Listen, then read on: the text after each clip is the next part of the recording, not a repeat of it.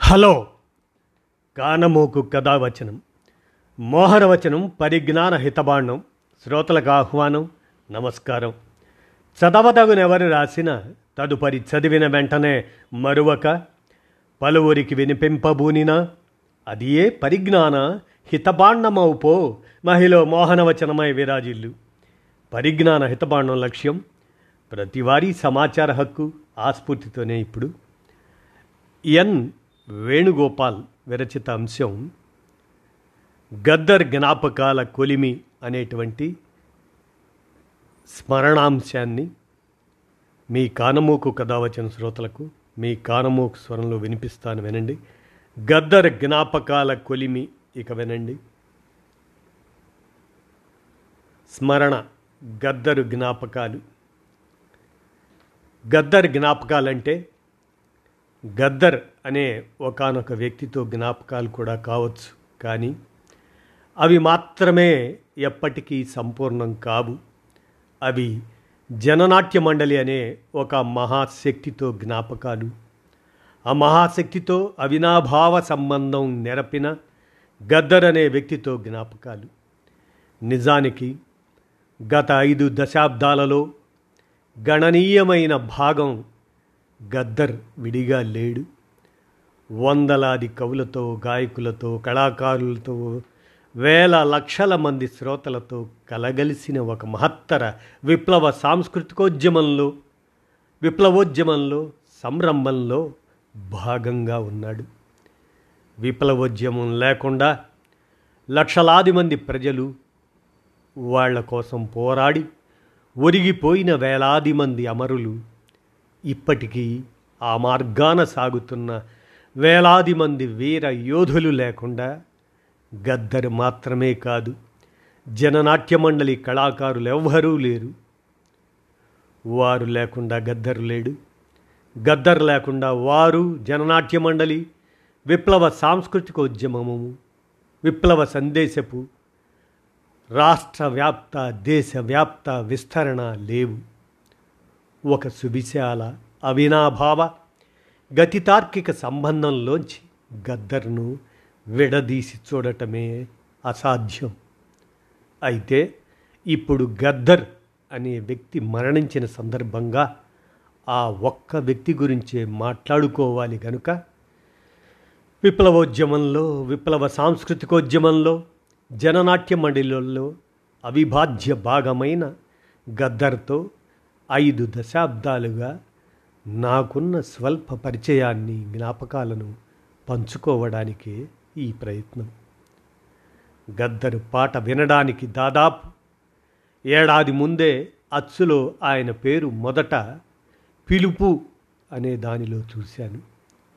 ఆపురా రిక్షోడా అనే పాట బహుశా అచ్చయిన ఆయన తొలి రచన.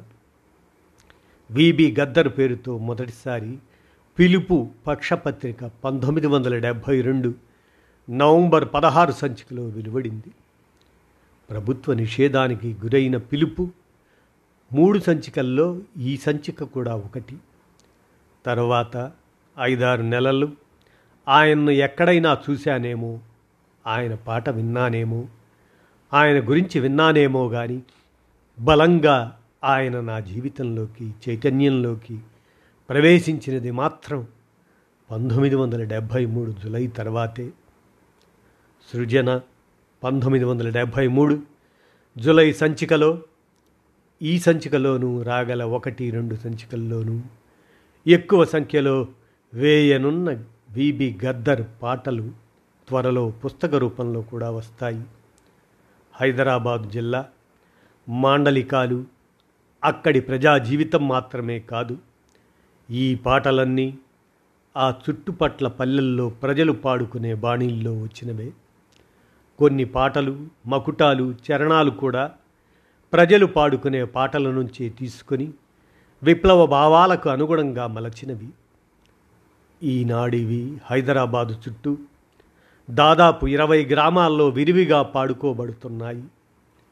అందరికీ అందుబాటులోకి తెచ్చే ఉద్దేశంతో ఇప్పటికే ప్రచారంలో ఉన్న ఈ పాటలను అచ్చులోకి తెస్తున్నాం అనే సంపాదకుడి నోట్తో గద్దర్ పాటల అచ్చు మొదలైంది. తర్వాత ఆగస్ట్ సెప్టెంబర్ సంచికల్లో అప్పుడు కూడా కలిపి దాదాపు ఇరవై గద్దర్ పాటలు అచ్చువేసి అవన్నీ పంతొమ్మిది వందల డెబ్భై మూడు అక్టోబర్లో వరంగల్లో జరిగిన వెరసం మొదటి సాహిత్య పాఠశాల నాటికి సృజన ప్రచురణగా బీబీ గద్దర్ పాటలు పుస్తకం తెచ్చాం. అప్పటికే నేను చదువుకు హనుమకొండకు వచ్చి సృజన ప్రూపులు దిద్దడానికి ప్రెస్ పనులు చూడడానికి వెళ్తున్నాను. అలా ఆ మూడు సంచికల పాటలు కూడా ప్రూఫ్ చూశాను. ప్రెస్ నుంచి పుస్తకాల కట్టలు మోసుకురావడం ప్యాక్ చేసి పోస్ట్ చేయటం ఏవైనా సభలు జరిగితే పుస్తకాల దుకాణం పెట్టడం వంటి పనులు కూడా అన్నయ్యతో పాటు అప్పటికే చేస్తున్నాను. సృజనలో గద్దరు పాటలు అచ్చైన మూడు సంచికల పేజీలు వెయ్యి కాపీల చొప్పున అదనంగా ప్రింట్ చేసి అవన్నీ కలిపితే అక్టోబర్లో విబి గద్దర్ పాటలు అనే పుస్తకం తయారైంది. హనుమకొండ కాలేజ్ ఆఫ్ ఎడ్యుకేషన్ హాస్టల్లో జరిగిన ఆ మూడు రోజుల సాహిత్య పాఠశాలలో రెండో రోజు సాయంత్రం హనుమకొండ జీవన్లాల్ గ్రౌండ్స్లో బహిరంగ సభ మూడో రోజు సాయంత్రం హనుమకొండ జూనియర్ కాలేజీ నుంచి వరంగల్ జగదీష్ నగర్ వరకు ఊరేగింపు ఆ తర్వాత బహిరంగ సభ. అలా పంతొమ్మిది వందల డెబ్భై మూడు అక్టోబర్ ఆరు సాయంత్రం హనుమకొండ జీవన్లాల్ గ్రౌండ్స్ సభలో గద్దరు పాట జననాట్య మండలి పాట మొదటిసారి విన్నాను. ఆ మర్నాడు ఊరేగింపు పొడవున జగదీష్ నగర్ బహిరంగ సభ వేదిక మీద గద్దర్ జననాట్య మండలి పాటలు ప్రదర్శనలు విన్నాను చూశాను అనుభవించాను. అదంతా ఏ గాఢమైన ప్రభావమైనా లోతుగా మనసులోకి ఇంకే పన్నెండేళ్ళ కౌమార దశలో. నిజానికి ఆ రెండు రోజులు గద్దర్ను ఎంతగా మైమరచి ఒళ్ళంతా కళ్ళై చూశానో ఒళ్ళంతా చెవులై విన్నానో గుర్తు చేసుకుంటుంటే ఊరికే విన్నాను చూశాను అనుభవించాను అనే మాటలు ఎంత నిస్సారమైనవో తెలుస్తున్నది.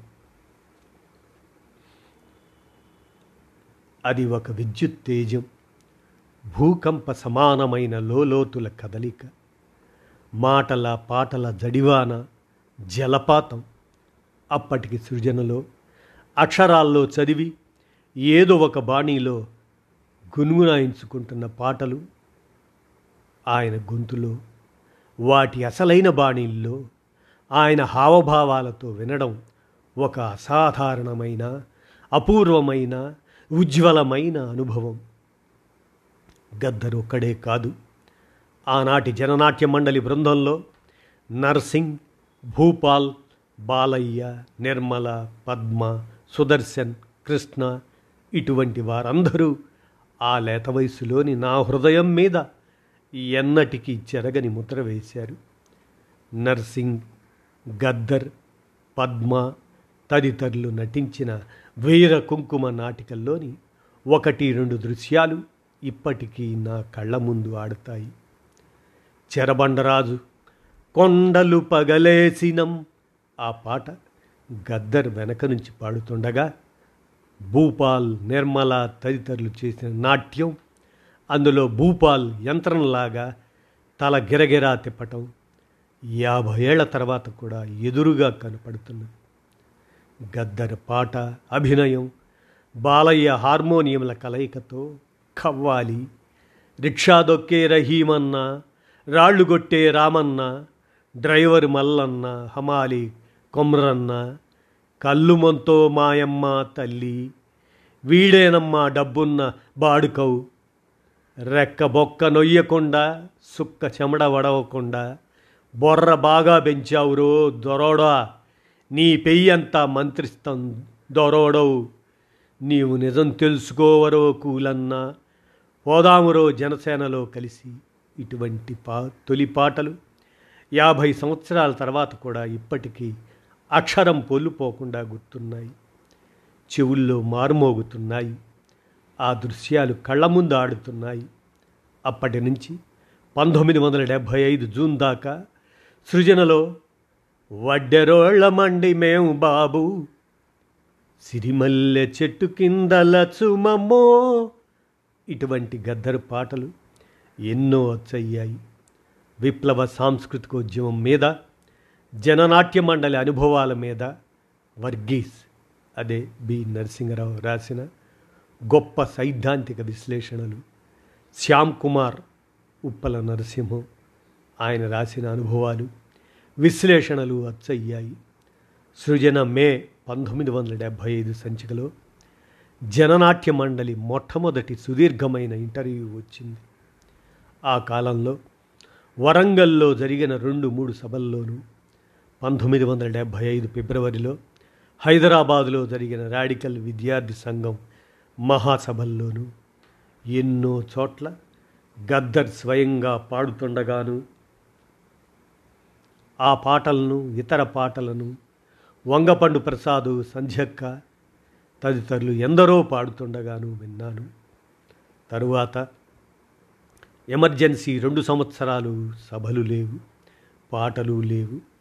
ఎమర్జెన్సీ అనంతర ప్రజాస్వామిక వెల్లువలో పంతొమ్మిది వందల డెబ్భై ఏడు జూన్ జులైల నుంచే రాష్ట్రంలో అనేక చోట్ల భూమయ్య కిస్తాగౌడ్ సంస్మరణ సభలు తార్కుండే కమిటీ భార్గవ కమిషన్ల నేపథ్యంలో గిరాయిపల్లి అమరవీరుల సంస్మరణ సభలు మొదలయ్యాయి. పంతొమ్మిది వందల డెబ్భై ఎనిమిది ఫిబ్రవరిలో వరంగల్లో జరిగిన రాడికల్ విద్యార్థి సంఘం సభల దగ్గర ప్రారంభించి పంతొమ్మిది వందల ఎనభై ఐదు ఫిబ్రవరిలో హైదరాబాదులో అఖిల భారత విప్లవ విద్యార్థి సంఘం all India revolutionary students federation ఆ సభల దాకా. ఆ ఏడు సంవత్సరాలు ప్రజా ఉద్యమాలకు ప్రజా సమీకరణకు ప్రజా సృజనాత్మకత వ్యక్తీకరణకు ఉజ్వల కాలం. ఆ కాలంలో రాష్ట్ర వ్యాప్తంగా ఎన్నెన్నో చోట్ల స్థానిక సమస్యల మీద జాతీయ అంతర్జాతీయ సమస్యల మీద వందలాది సభలు జరిగాయి. అటువంటి స్థానిక సభలు సమావేశాలు కాక రాష్ట్ర స్థాయిలో పెద్ద ఎత్తున జరిగిన సభలు ఉన్నాయి. విప్లవ రచయితల సంఘం పంతొమ్మిది వందల డెబ్భై తొమ్మిది జనవరి వరంగల్ సెప్టెంబర్ తిరుపతి పంతొమ్మిది వందల ఎనభై అక్టోబర్ హైదరాబాద్ పంతొమ్మిది వందల ఎనభై ఒకటి అక్టోబర్ గుడివాడ పంతొమ్మిది వందల ఎనభై రెండు మే మాచర్ల పంతొమ్మిది వందల ఎనభై మూడు జనవరి విజయవాడ పంతొమ్మిది వందల ఎనభై నాలుగు జనవరి మాకివలస పంతొమ్మిది వందల ఎనభై ఐదు జనవరి గద్వాల రాడికల్ విద్యార్థి సంఘం పంతొమ్మిది వందల డెబ్భై తొమ్మిది అనంతపురం పంతొమ్మిది వందల ఎనభై ఒకటి గుంటూరు పంతొమ్మిది వందల ఎనభై మూడు తిరుపతి రాడికల్ యువజన సంఘం పంతొమ్మిది వందల డెబ్భై ఎనిమిది మే గుంటూరు పంతొమ్మిది వందల డెబ్భై తొమ్మిది జూన్ ఖమ్మం పంతొమ్మిది వందల ఎనభై ఒకటి మే వరంగల్ పంతొమ్మిది వందల ఎనభై రెండు మే ఏలూరు పంతొమ్మిది వందల ఎనభై నాలుగు జూన్ అనంతపురం రైతు కూలీ సంఘం పంతొమ్మిది వందల ఎనభై ఒకటి నెల్లూరు జూన్ మాసం అది పంతొమ్మిది వందల ఎనభై మూడు మే కరీంనగర్ సింగరేణి కార్మిక సమాఖ్య పంతొమ్మిది వందల ఎనభై రెండు గోదావరి కని పంతొమ్మిది వందల ఎనభై మూడు కొత్తగూడెం. ఇటువంటి అనేక కార్యక్రమాల్లో దేనిలోనైనా గద్దరు ఉండవలసిందే. మరొక పక్క ఇతర రాష్ట్రాల్లో జరిగిన అఖిల భారత విప్లవ సాంస్కృతిక సమితి all India league for revolutionary culture AILRC ప్రారంభ మహాసభలు ఢిల్లీ పంతొమ్మిది వందల ఎనభై మూడు అక్టోబర్. రెండో మహాసభలు సింద్రి అక్టోబర్ పంతొమ్మిది ఎనభై ఐదు. మూడో మహాసభలు కలకత్తా అక్టోబర్ పంతొమ్మిది వందల ఎనభై ఎనిమిది. నాలుగో మహాసభలు త్రిశూర్ పంతొమ్మిది వందల తొంభై.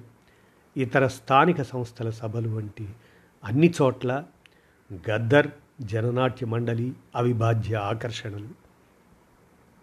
ఈ వరుసలో పంతొమ్మిది వందల డెబ్భై ఎనిమిది వరంగల్ ఆర్ఎస్యు సభలు ఎమర్జెన్సీ చీకటి రోజుల తర్వాత మొట్టమొదటి సభలు. అక్కడికి ఆయన విద్యార్థి అమరవీరుల మీద హజరామర రోమాంచకారి గీతం లాల్ సలాం లాల్ సలాం.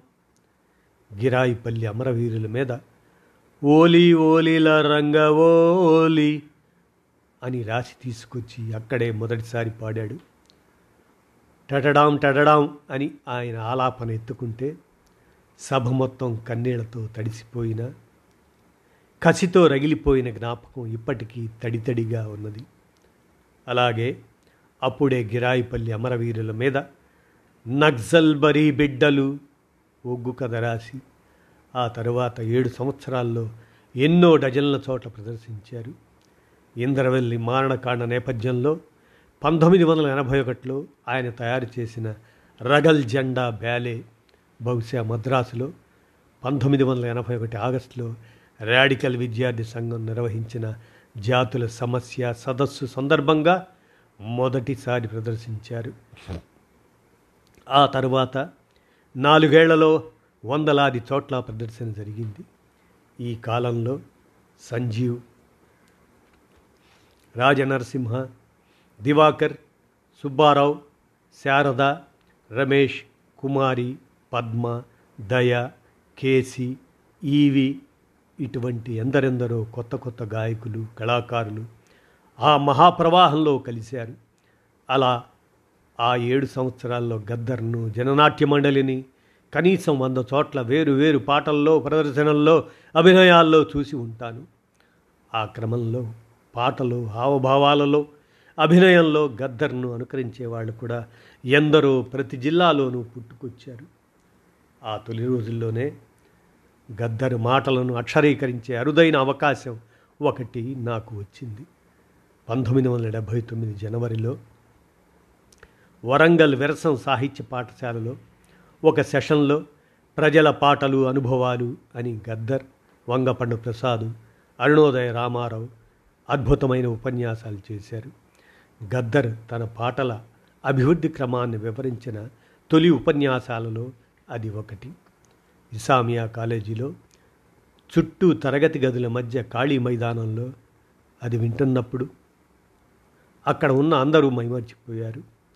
అంత గొప్ప ఉపన్యాసం అచ్చులో పుస్తక రూపంలో వచ్చి ఆ రోజు అక్కడ వినక వినలేకపోయిన వారికి కూడా అందుబాటులోకి రావాలని అందరూ అనుకున్నారు. అప్పటికి సృజన దగ్గర ఉండిన టేప్ రికార్డర్లో ఆ మూడు ఉపన్యాసాలు రికార్డ్ అయ్యాయి ఆ క్యాసెట్లు వింటూ రాస్తూ మళ్ళీ మళ్ళీ రివైండ్ చేస్తూ మళ్ళీ విని రాసినది. దిద్దుతూ ఆ మూడు గంటల ఉపన్యాసాలని కొన్ని గంటల పాటు పదే పదే విన్నాను. అలా ఆ ముగ్గురి గొంతులు నాలో మారుమోగాయి. అలా రాసిన కాఫీ ఆ సెప్టెంబర్లో తిరుపతిలో జరిగిన విరసం సభల నాటికి పుస్తక రూపంలో వచ్చింది. ఈ అన్ని సభల సందర్భంగానూ గ్రామాలకు తరలండి క్యాంపెయిన్ కోసము క్రాంతి ప్రచురణ తరపున జననాట్య మండలి పాటల పుస్తకం ప్రచురణ జరిగేది. మొదటిసారి పంతొమ్మిది వందల డెబ్భై తొమ్మిది మార్చిలో వెలువడిన ఆ పుస్తకం పంతొమ్మిది వందల ఎనభై ఐదు జూన్ నాటికి పది ముద్రణలు పొందింది. మొదటి రెండు ముద్రణలు మార్చ్ జూన్ పంతొమ్మిది వందల డెబ్భై తొమ్మిది రెండు వేల కాపీలు చొప్పున మూడో ముద్రణ ఏప్రిల్ పంతొమ్మిది వందల ఎనభై పదివేల కాపీలు నాలుగో ముద్రణ మే పంతొమ్మిది వందల ఎనభై ఒకటి ఆరు వేల కాపీలు ప్రచురణ జరిగాయి అంటే ఆ పాటలు ఎంత తక్షణ విశేష ఆదరణ పొందాయో అర్థమవుతుంది. ఆ తర్వాత ఈ అచ్చైన ప్రతుల వివరాలు వేయడం మానేశారు కానీ ఎనిమిదవ ముద్రణ మే పంతొమ్మిది ఎనభై నాలుగు అచ్చు పనిలో నాకు కాస్త భాగం ఉంది గనక అది పంచుకోవాలి. అప్పటిదాకా ఏడు ముద్రణలో మొత్తం ముప్పై ముప్పై ఐదు వేల కాపీలు అచ్చు వేసి ఉంటారు. కానీ వెంట వెంటనే గ్రామాలకు తరలండి. ఆ క్యాంపెయిన్లలో మహాసభల్లో అమ్మకాలతో ఒక్క కాపీ కూడా మిగలకుండా పోయాయి. అందువల్ల ఎనిమిదవ ముద్రణ ఆఫ్సెట్లో లక్ష కాపీలు వేయించాలని క్రాంతి ప్రచురణ నిర్ణయించింది. ఆఫ్సెట్ ముద్రణ సౌకర్యాలున్న ప్రెస్సులు అప్పటికి హైదరాబాద్ విజయవాడలో రెండు మూడే ఉండేవి. అక్కడ అచ్చు పని ఖరీదు ఎక్కువ కావడం మద్రాసులో శివకాశీలో ఆఫ్సెట్ ముద్రణ చాలా చౌక కావడం వల్ల ఈసారి అచ్చు కోసం మద్రాసు పంపాలని అనుకున్నారు. ఈ ఎనిమిదవ ముద్రణ గురించి పంతొమ్మిది వందల ఎనభై నాలుగు ఏప్రిల్లో తిరుపతిలో జరిగిన చర్చల్లో నేను ఉన్నాను. క్రాంతి పరిచరణల బాధ్యుడు అప్పటి పార్టీ రాష్ట్ర కార్యదర్శి ప్రహ్లాద్ ఆయనే కోటేశ్వరరావు. ఎల్ఎస్ఎన్ మూర్తికి నాకు ఆ బాధ్యత అప్పగించాడు. అప్పటికి జననాట్య మండలి పాటల పుస్తకానికి జూన్ పంతొమ్మిది వందల డెబ్భై తొమ్మిదిలో రెండవ ముద్రణ సందర్భంగా రాసిన ముందు మాట నాలుగవ ముద్రణ సందర్భంగా రాసిన ముందు మాట ఉన్నాయి. ఇప్పుడు మొదటిసారి లక్ష కాపీల అచ్చుకు వెళ్తున్న సందర్భంగా కొత్త ముందు మాట ఒకటి ఉండాలని ప్రహ్లాద్ అన్నాడు. అందులో ఏముంటే బాగుంటుందో సూచిస్తూ నన్ను ఆ ముందు మాట రాయమన్నాడు. ఆ తర్వాత కూర్పులన్నింటికీ ఆ మూడు ముందు మాటలు ఉన్నాయి. ఎల్ఎస్ఎన్ మూర్తి నేను మద్రాసు వెళ్ళి సెంట్రల్ దగ్గర ఏదో ఒక చిన్న లాడ్జీలో ఉండి ఆఫ్సెట్ ప్రెస్ల చుట్టూ తిరిగి పుస్తకం అచ్చుకు ఇచ్చి వచ్చాం. అప్పటిదాకా కేవలం ఏదో ఒక రంగు టెంట్ బ్లాక్ మరొక రంగులో జననాటి మండలి పాటలు అనే అక్షరాలు ఉంటూ వచ్చిన ముఖ చిత్రం మొదటిసారి రంగుల్లో జననాట్య మండలి దళాల వేరు వేరు ప్రదర్శనల ఫోటోలతో వచ్చింది. పంతొమ్మిది వందల డెబ్భై తొమ్మిది నుంచి పంతొమ్మిది వందల ఎనభై ఐదు వరకు పది ముద్రణలు జరిగిన ఆ పుస్తకం పంతొమ్మిది ఎనభై ఐదు ఎనభై తొమ్మిది మధ్య నిర్బంధ కాలంలో ఒక్కసారి కూడా అచ్చు కాలేదు ఎనభై ఐదులో ఎన్టీ రామారావు రెండోసారి ముఖ్యమంత్రి అయిన తర్వాత ప్రారంభించి రాష్ట్రంలో ప్రజా ఉద్యమాలపై పెద్ద ఎత్తున నిర్బంధకాండ అమలు కావటం మొదలైంది. ఎనభై ఐదు మేలో రాజమండ్రిలో జరగాల్సి ఉండిన రైతు కూలీ సంఘం మహాసభలకు నెల ముందే వాలంటీర్ల శిబిరం మీద దాడి చేసి అరెస్టు చేసి అక్రమ కేసులతో జైల్లో నిర్బంధించారు. ఆ సెప్టెంబర్లో వరంగల్లో డాక్టర్ రామనాథం గారిని పట్టపగలు ఆయన క్లినిక్లోకి జొరబడి కాల్చి చంపేశారు. పంతొమ్మిది వందల ఎనభై ఆరు జనవరిలో పలాసలో జరగవలసిన విరసం మహాసభలు జరగకుండా అడ్డుపడ్డారు. పంతొమ్మిది వందల ఎనభై ఆరు నవంబర్లో కరీంనగర్ శివార్లలో పౌర హక్కుల సంఘం నాయకుడు జపా లక్ష్మారెడ్డి ఇంట్లోకి జొరబడిన పోలీసులు ఆయన్ని కాల్చి చంపారు. రాష్ట్రమంతటా ఎందరో విప్లవకారులను సానుభూతి పనులను విచ్చలవిడి ఎన్కౌంటర్లో హత్య చేశారు. పంతొమ్మిది వందల ఎనభై ఏడు మార్చి మే నెలలో విశాఖపట్నం జిల్లా చింతపల్లి అడవుల్లో నలభై ఆరు ఆదివాసీ గూడాల్లో ఆరు వందల ముప్పై ఎనిమిది ఇళ్ళను పోలీసులు తగలబెట్టారు. వందలాది మంది మీద అక్రమంగా టాడా కేసులు పెట్టారు. అలా మొదలైన ఆ దారుణ నిర్బంధ కాండను స్వయంగా ముఖ్యమంత్రి ఎన్టీ రామారావు ఆట పాట మాట బంద్ అని నిర్వచించాడు. ఆ నిర్బంధకాండ గురించి దేశమంతా ప్రచారం చేసి తెలుగు ప్రజలకు పోరాటాలకు సంఘీభావం సాధించడం కోసం పంతొమ్మిది వందల ఎనభై ఐదు జులైలో ఏఐఎల్ఆర్సి నాయకత్వంలో దేశవ్యాప్త పర్యటన కోసం వెళ్ళిన బృందంలో గద్దర్ కూడా నాగపూర్ భిలాయ్ వెళ్ళాడు. ఆ పర్యటన నుంచి కారం చేడు మారణకాండ సమయంలో వెనక్కి వచ్చి ఆ తర్వాత రాష్ట్రంలో మరింత తీవ్రమైన దమనకాండ జరుగుతుండటంతో అజ్ఞాతవాసానికి వెళ్ళాడు. ఎక్కువ కాలం అహ్మదాబాద్ సూరత్తుల్లో కొంతకాలం దండకారణ్యంలో ఉన్నాడని అటా అటాలుగా వార్తలు వస్తుండేవి.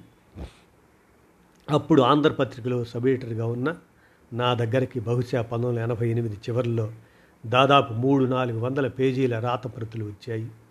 చూస్తే గద్దర్ చేతి రాత గద్దర్ అజ్ఞాతవాసం వీడి బహిరంగ జీవితంలోకి వస్తే బాగుంటుంది అని. కానీ బయటికి రాగానే అరెస్ట్ చేసి జైలు పంపుతారా? ఎన్కౌంటర్ పేర్లతో కాల్చేస్తారా అనుమానాలు ఉన్నాయని. అందువల్ల గద్ద అజ్ఞాతవాసం నుంచి సురక్షితంగా బయటికి వస్తే బాగుండుననే ప్రజాభిప్రాయాన్ని నిర్మించడానికి ఏమి చేయాలో ఆలోచించాలని. ఈ రచనలు ఆ పనిలో ఉపయోగపడితే ఉపయోగించుకోవాలని కబురు. అప్పటికే హైదరాబాదులో కన్నాభిరన్ గారి నాయకత్వాన కొందరు మేధావులు ప్రజాస్వామికవాదులు అజ్ఞాతవాసం వీడి రావాలని గద్దర్కు గద్దర్ అజ్ఞాతవాసం వీడి వస్తే ప్రాణహాని తలపెట్టవద్దని తెలుగు జాతి గర్వించే ఆ వాగ్గేయకారుడి భద్రతకు హామీ ఇవ్వాలని ప్రభుత్వానికి విజ్ఞప్తి చేస్తూ పత్రికా సమావేశం నిర్వహించారు. సంతకాల ప్రకటన విడుదల చేశారు. నాకు అందిన రాతప్రతులన్నీ చదివితే అవి మూడు వేరు వేరు పుస్తకాలుగా ఉన్నాయి. ఒకటి విప్లవ సాంస్కృతికోద్యమ నిర్మాణ సమస్యల మీద గద్దర్ రాసిన సిద్ధాంత పత్రం లాంటి సూచనలు సలహాలు అభిప్రాయాలు. రెండోది ప్రతి పాట వెనక ఒక కథ ఉందా అని తనను తానే ప్రశ్నించుకొని ఒక్కొక్క పాటకు ఒక కథ చెబుతూ దాదాపు ముప్పై పాటలకు రాసిన వివరణలు. మూడోది పాట పుట్టుక విప్లవ పాట పరిణామం వంటి అనేక అంశాల మీద తానే ప్రశ్నలు వేసుకొని జవాబులు చెబుతూ రాసిన సిద్ధాంత గ్రంథం. అప్పటికి సికింద్రాబాద్ కుట్ర కేసు కొట్టుడుపోయి రామ్నగర్ కుట్ర కేసులో బెయిల్ తీసుకొని వివి విడుదలై హైదరాబాదులో ఉన్నారు. సృజన పునఃప్రారంభించాలని ప్రయత్నాలు మొదలుపెట్టాం. పంతొమ్మిది వందల ఎనభై తొమ్మిది ఎన్నికల్లో ఎన్టీ రామారావు తెలుగుదేశం ఓడిపోయి చెన్నారెడ్డి ముఖ్యమంత్రిగా ఏర్పడిన కాంగ్రెస్ ప్రభుత్వం ప్రజా ఉద్యమాల మీద నిర్బంధాన్ని సడలించక తప్పదనే సూచనలు మొదలయ్యాయి. ఆ దశలో పంతొమ్మిది వందల తొంభై జనవరిలో హైదరాబాదులో జరిగిన విరసం ఇరవై ఏళ్ళ మహాసభల నాటికి సృజన ప్రారంభించాం. సృజన ప్రచురణగా గద్దర్ రాసిన సాంస్కృతికోద్యమ నిర్మాణ సమస్యలు అనే పుస్తకం ప్రచురించాం. సృజన ఫిబ్రవరి సంచిక గద్దర్ అజ్ఞాతవాసం నుంచి బయటికి వస్తున్న సందర్భంగా జననాట్య మండలికి విప్లవాభినందనలు అని ప్రత్యేక సంచికగా వెలువరించాం. ఆ సంచికలో ప్రభంజన నాట్యం అనే సంపాదకీయం అప్పటికింకా అచ్చుకాని గద్దర్ తరగని గని దాని నుంచి ప్రజా సంగీతం పట్టించుకోవలసిన సంగతులు అనే అధ్యాయం కొన్ని ఎంపిక చేసిన జననాట్య మండలి పాటలు గుగి వాదియోంగ్ నవల మట్టికాళ మహారాక్షసి. దానిలో ప్రజా సంగీతం గురించి భాగాలు విక్టర్ యారా గురించి మిగ్యుల్ కా బెజాస్ సంస్మరణ వ్యాసం వంటి రచనలు ఉన్నాయి. గద్దర్ రాతప్రతుల్లో రెండో పుస్తకం ప్రతి పాట వెనుక ఒక కథ ఉందా? ఏదైనా ప్రధాన స్రవంతి పత్రికలో ధారావాహికగా వస్తే గద్దరు పేరు మళ్ళీ ఒకసారి ప్రజల ముందుకు బలంగా వస్తుందని అది ఆయన సురక్షితంగా బయటికి రావడానికి ఉపయోగపడుతుందని ఆలోచించాం. గద్దర్ రాసిన ముప్పైకి పైగా కథనాల్లోంచి ఇరవయో ఇరవై రెండో ఎడిట్ చేసి తిరగరాసి అప్పటి ఆంధ్రజ్యోతి వారపత్రిక ఎడిటర్ తోటకూర రఘు దగ్గరికి వెళ్ళాను. ఆయన నా ప్రతిపాదన విని ఎగిరి గంతేశాడు. తప్పకుండా వేద్దాం. ఆ ధారావాహిక మీరే ఒక కర్టెన్ రేజర్ రాయండి. ఇరవై వారాలు గడిచాక ఒక ముగింపు రాయండి. విడిగా గద్దర్ మీద ఒక వ్యాసం రాయండి అని చాలా ఉత్సాహపడ్డాడు. అప్పటికి ఆంధ్రపత్రిక ఉద్యోగిగా ఉన్న నేను మరొక పత్రికలో నా పేరుతో రాయడానికి వీలు లేదు.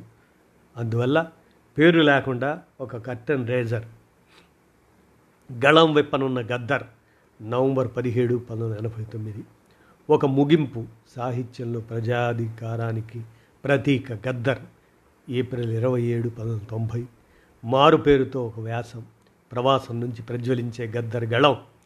నవంబర్ పదిహేడు పంతొమ్మిది ఎనభై తొమ్మిది. ఇలా రాసి ఇచ్చాను. గద్దర్ గురించి ఆంధ్రజ్యోతికే అలా మూడు రచనలు చేసినప్పుడు పనిచేస్తున్న ఆంధ్రపత్రికకు రాయకపోతే ఎలా అని అజ్ఞాతవాసం నుంచి బయటికి వస్తున్నందుకు స్వాగతం చెబుతూ ఒక వ్యాసం. గాలిలో మళ్ళీ గద్దర్ గళం ఫిబ్రవరి పద్దెనిమిది పంతొమ్మిది వందల తొంభై ప్రచురించాను. అప్పటికి ఆదివారం అనుబంధం బాధ్యుడిగా ఆ అనుబంధంలో నేను రాస్తుండిన కడలి తరగ అనే శీర్షికలో గద్దర్ రంగనాథవాసం నుంచి బయటికి రావాలంటూ ఒక వారం గద్దర్ దృశ్యాదృశ్యాలు డిసెంబర్ మూడు పంతొమ్మిది ఎనభై తొమ్మిది. ఆయన బయటికి వచ్చాక మరొక వారం జనగానం జయ జయధ్వానం మార్చి నాలుగు పంతొమ్మిది వందల తొంభై రాశాను. అప్పుడే దక్కన్ క్రానికల్ విజయవాడ ఎడిషన్ ఇన్ఛార్జిగా ఉండిన కేఎన్టి శాస్త్రి గారు గద్దర్ అజ్ఞాతవాసం వీడి రావడం మీద ఒక వ్యాసం దాచిపెట్టమన్నారు. రెవల్యూషనరీ రాప్సోడీస్ రాప్సోడీస్ అనే ఆ వ్యాసం ఫిబ్రవరి ఇరవై నాలుగు పంతొమ్మిది వందల తొంభై నచ్చయింది ఫిబ్రవరి పద్దెనిమిదిన హైదరాబాద్ రమ్మని నాకు కబురు పంపారు కానీ ఏవో పనుల ఒత్తిడి వల్ల రాలేక ఆ చారిత్రాత్మక సందర్భంలో ఉండలేకపోయాను. ఆ రోజే గద్దర్ అజ్ఞాతవాస నుంచి బయటకు వస్తున్నానని ప్రకటించడానికి బషీర్బాగ్ ప్రెస్ క్లబ్లో పత్రికా సమావేశం జరిగింది. ఆ వార్త మర్నాడు పత్రికల్లో వచ్చాక మరుసటి రోజు నిజాం కాలేజీ గ్రౌండ్స్ సభ సమయానికి వచ్చాను అప్పటి నుంచి ఆ సంవత్సరమంతా మళ్ళీ రాష్ట్రమంతటా ఎన్నెన్నో సభలు జరిగాయి. మేలో వరంగల్లో జరిగిన రైతు కూలీ సంఘ మహాసభలు ఆ కాలానికి మాత్రమే కాదు ఎల్ల కాలానికి చిరస్మరణీయమైన జాజ్వల్యమాన్యమైన సభలు. పన్నెండు లక్షల మంది హాజరైన బహిరంగ సభ అని అప్పటికి ఉమ్మడి ఆంధ్రప్రదేశ్లో అతి ఎక్కువ మంది ప్రజలు పాల్గొన్న సభల్లో అది ఒకటని ప్రధాన స్రవంతి పత్రికలే రాశాయి. ఆ సభల్లో గద్దర్ తొలిసారి జైబోలో రే జైబోలో అనే అద్భుతమైన అనేక రకాలుగా విస్తరించడానికి అవకాశం ఉన్న అమర సంస్మరణ గీతం పాడాడు. అలా రాష్ట్రవ్యాప్తంగా జరిగిన సభల్లో భాగంగా విజయవాడలో కూడా గద్దర్ సభ ఏర్పాటు చేయాలని అప్పుడు కృష్ణా జిల్లా యూనిట్ విరసంలో అనుకున్నాం. విజయవాడ జింకానా గ్రౌండ్స్లో జరిగిన పెద్ద బహిరంగ సభకు అప్పటికి ఆ యూనిట్ కన్వీనర్ బాధ్యతలు నిర్వహిస్తున్న నేనే అధ్యక్షత వహించాను. తర్వాత కొన్నాళ్ళకే ఆంధ్రపత్రిక మూతబడే స్థితి రావడంతో నేను హైదరాబాద్ వచ్చి సమయంలో చేరి అడిక్మెట్లో ఉంటున్నప్పుడు గద్దర్ మూడో పుస్తకం పని మొదలుపెట్టాం. పాట గురించి విప్లవ పాట గురించి ప్రజా సంగీతం గురించి ఎన్నెన్నో అద్భుతమైన వివరణలు విశ్లేషణలు ఉన్న ఆ పుస్తకం మీద చర్చ కోసం రెండు మూడు రోజులు గద్దరు నేను ఆ అడిక్మెట్ గదిలో కింద నేల మీద కూర్చొని చేసిన సంభాషణలు ఆ రచనల్లో మార్పులు చేర్పులు ఇంకా గుర్తొస్తూనే ఉన్నాయి. ఆ పుస్తకానికి నేను సూచించిన తరగని గని పేరే ఖరారు చేసి పంతొమ్మిది వందల తొంభై రెండులో జననాట్య మండలి ప్రచురణగా తానే ప్రచురించాడు. తర్వాత అప్పుడే ముప్పై సంవత్సరాలు గడిచిపోయాయి. అందులో కనీసం పదిహేను సంవత్సరాలు ఖైదీల ఆందోళన మృతదేహాల స్వాధీన కమిటీ ప్రభుత్వంతో తొలి విడత చర్చలు రెండు వేల రెండు గుజరాత్ గాయం రెండు వేల రెండు మలి విడత చర్చలు రెండు వేల నాలుగు తెలంగాణ ఉద్యమం తెలంగాణ ప్రజా ఫ్రంట్ సందర్భాలలోనూ సభల్లోనూ రెగ్యులర్గా కలుసుకుంటూనే ఉన్నాం. కలిసినప్పుడు ప్రేమగానే ఉండేవాడు కానీ ఏదో తెలియని దూరం ప్రవేశించినట్లు అనిపించేది. అంతకు ముందులాగానే కలిసినప్పుడు ప్రేమగా దగ్గరికి తీసుకునేవాడు. జోకులు వేసేవాడు బనాయించేవాడు. ఒక్కొక్కప్పుడు చనువుగా రారా పోరా అని కూడా అనేవాడు. కానీ దూరం జరగటం మొదలైందనుకుంటాను. తన మీద పంతొమ్మిది వందల తొంభై ఏడు ఏప్రిల్ ఆరున రాజ్య ప్రేరేపిత మాఫియా ముఠాలో పోలీసులో చేసిన హత్యా ప్రయత్నం. మనసు మీద ఒక పెద్ద ఘాతం. ఆ హత్యా ప్రయత్నం మీద ఆందోళన క్రమంలో ఇంగ్లీష్లో ఒక వ్యాసం రాసి ఈపీడబ్ల్యూకు పంపాను. కానీ వాళ్ళు వెయ్యలేదు. తర్వాత రెండు వేల పన్నెండులో నా పుస్తకం అండర్స్టాండింగ్ మావోయిస్ట్ దానిలో ఆ వ్యాసం చేర్చాను. రెండు వేల ఒకటిలో పరిటాల రవి హత్య జరిగాక ఆ అంత్యక్రియలకు వెళ్ళి రవి మీద అమరవీరుడు అంటూ పాట పాడటం మీద అప్పుడు నేను ప్రజాతంత్ర వార్తాపత్రి వారపత్రికలో రాస్తుండిన కాలంలో ఒక వాక్యమో రెండు వాక్యాలు విమర్శ రాశాను. వెంటనే గద్దర్ ప్రజాతంత్ర వారపత్రికకు ఫోన్ చేసి నన్ను వాళ్ళను తిట్టి ఇక నుంచి నాకు పత్రిక పంపకండి అన్నాడు అని వాళ్ళు చెప్పారు. అలా దూరం ఇంకా పెరిగిందనిపించింది. సరిగ్గా అప్పుడే పెద్ది రామారావు నడుపుతుండిన రంగస్థల పత్రిక యవనిక జననాట్య మండలి ముప్పై ఏళ్ళు సందర్భంగా ప్రత్యేక సంచిక వేసి నన్ను జననాట్య మండలి చరిత్ర రాయమంటే సుదీర్ఘ వ్యాసం రాశాను. దాని మీద తాను ఏమంటాడో విందామని చాలా కోరికగా ఉండేది. కానీ ఆ రోజులో కోపం వల్ల కావచ్చు కలిసినప్పుడు కూడా ఎప్పుడు ఆ వ్యాసం మాటే ఎత్తలేదు. తన దగ్గరికి వచ్చే వాళ్ళతో నా మీద ఏదేదో అంటున్నాడని అట అట అనేవిగా తెలిసేది. అవి ఎంత నిజమో ఎంత కల్పనో తెలియదు. కలిసినప్పుడు మాత్రం బాగా ఉండేవాడు. తెలంగాణ ఉద్యమ సందర్భంలో ఒకరోజు లోయర్ ట్యాంక్ బండ్ అంబేద్కర్ భవన్లో ఇద్దరము వక్తలుగా వేదిక మీద ఉన్నాం. నాకు ఆ రోజు మధ్యాహ్నమే కరీంనగర్ జిల్లాలో కూడా ఒక సభ ఉండింది. నేను త్వరగా మాట్లాడి వేదిక దిగి వెళ్తుండగా ఇటువంటి వాళ్ళను పిలవద్దు. తాము మాట్లాడేది మాట్లాడి వెళ్ళిపోతారు అని దురుసుగా వ్యంగ్యంగా వ్యాఖ్యానించాడు. నాకంటే పన్నెండేళ్ళు పెద్దవాడు. నన్ను కోప్పడటానికి అన్ని అర్హతలు ఉన్నవాడు. నా గురించి ఏమన్నా నాతో ఎట్లా ఉన్నా అపార ప్రతిభావంతుడు తెలుగు జాతి గర్వించదగ్గ వాగ్గేయకారుడు. జీవితంలో అతి ఎక్కువ భాగం ప్రజల కోసం వెచ్చించినవాడు. రాజ్య హత్యాయత్నానికి గురైనవాడు. నా కౌమార దశ నుంచి అభిమాన గాయకుడు కవి సాంస్కృతికోద్యమ నాయకుడు అనే గౌరవం ప్రేమ ఎప్పుడూ నన్ను వదలలేదు. కానీ చరిత్ర చెప్పవలసి వచ్చినప్పుడు మన స్వీయ మానసిక అభిప్రాయాలు దురభిప్రాయాలు మితిమీరిన ప్రశంసలు అపోహలో అతిశయోక్తులో విస్మరణలో లెక్కకు రావు. చరిత్ర ఖచ్చితమైనది కఠినమైనది కఠోరమైనది నిష్కర్షగా నిర్మోహమాటంగా అన్నింటినీ నమోదు చేస్తుంది. అలా చేయకపోవటం మనకు ఇష్టమైన వాటినే నమోదు చేయటం ఇష్టం లేని వాటిని విస్మరించటం వాస్తవంగా జరిగిన వాటిని మన దృష్టికోణం నుంచి వ్యాఖ్యానించటం జరిగిన దాన్ని జరగనట్టుగా జరగని దాన్ని జరిగినట్టుగా నమోదు చేయటం మనుషులుగా మనం చేయవచ్చు కానీ చరిత్ర చేయదు చేయజాలదు. వాటిని లోపాలు అని ఒకరు అనుకోవచ్చు అవి లేనే లేవని మరొకరు అనుకోవచ్చు ఉన్న గణించదగినవి కావని మరొకరు అనుకోవచ్చు. వాటికి లోపాలనో సుగుణాలనో విలువ ఆపాదిత అంచనాలుగా గాక చరిత్ర పరిణామంలో జరిగిన నమోదు చేయక తప్పని ఘటనలు అని మరొకరు అనుకోవచ్చు. ఎవరేమనుకున్నా చరిత్ర కోసమైనా చరిత్రను ఉన్నది ఉన్నట్లుగా నమోదు చేయవలసిందే. తమ తమ ప్రయోజనాల కొరకు ఆయన మరణానంతరం ఆయనలో లోపాలే లేవని అంటున్న వాళ్ళు చరిత్రకు అన్యాయం చేస్తున్నట్లే.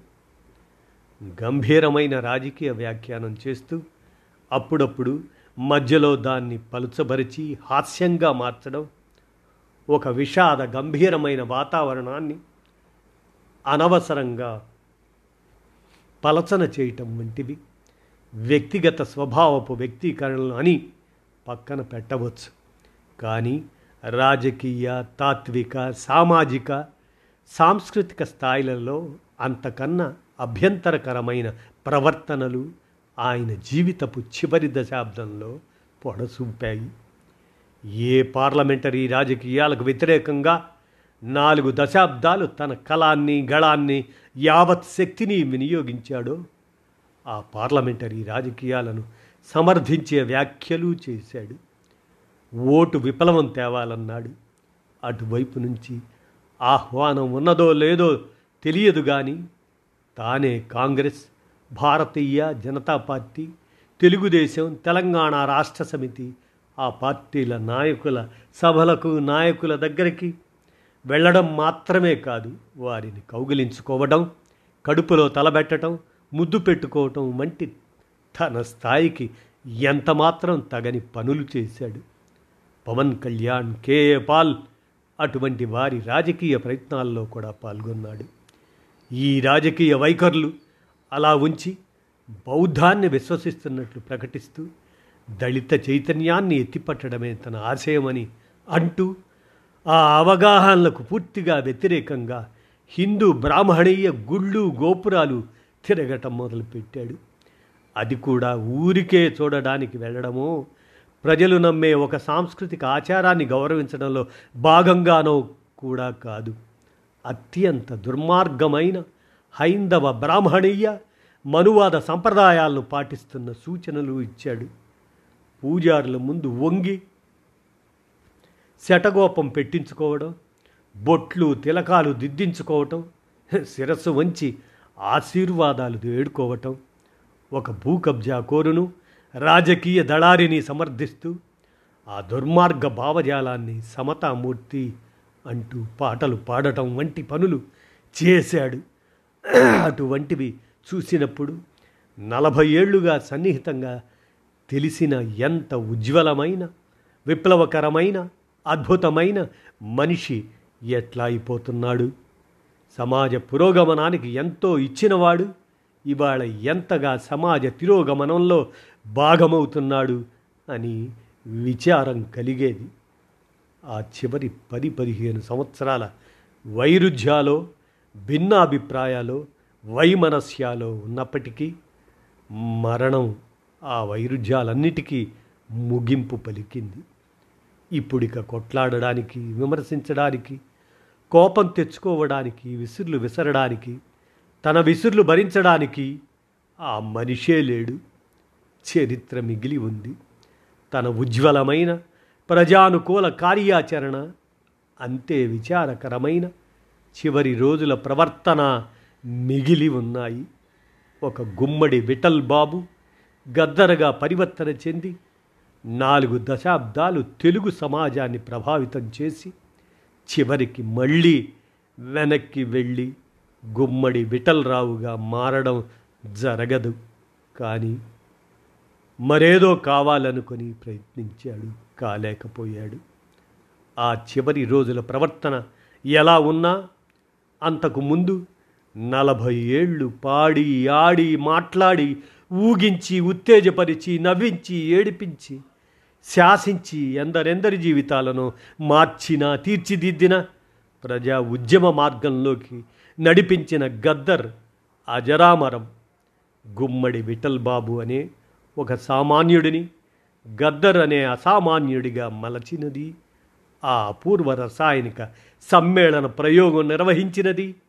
విప్లవోద్యమం ప్రజా ఉద్యమం ప్రజా జీవితం ఆ అద్భుత ప్రయోగాన్ని సన్నిహితంగా చూసే అవకాశం దొరకడం ఒక అరుదైన అసాధారణ అనుభవం అంటూ ఎన్ వేణుగోపాల్ వీరు వరంగల్ జిల్లా రాజారాంలో పుట్టి కవి సాహిత్య విమర్శకుడు అనువాదకుడు పత్రికా రచయిత వక్త రాజకీయ ఆర్థిక శాస్త్ర విద్యార్థి తెలుగు రాజకీయ ఆర్థిక సామాజిక మాసపత్రిక వీక్షణం సంపాదకుడు అయినటువంటి ఆయన.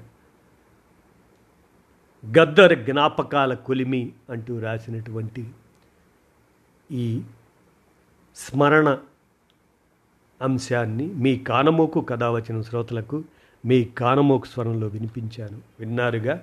ధన్యవాదాలు.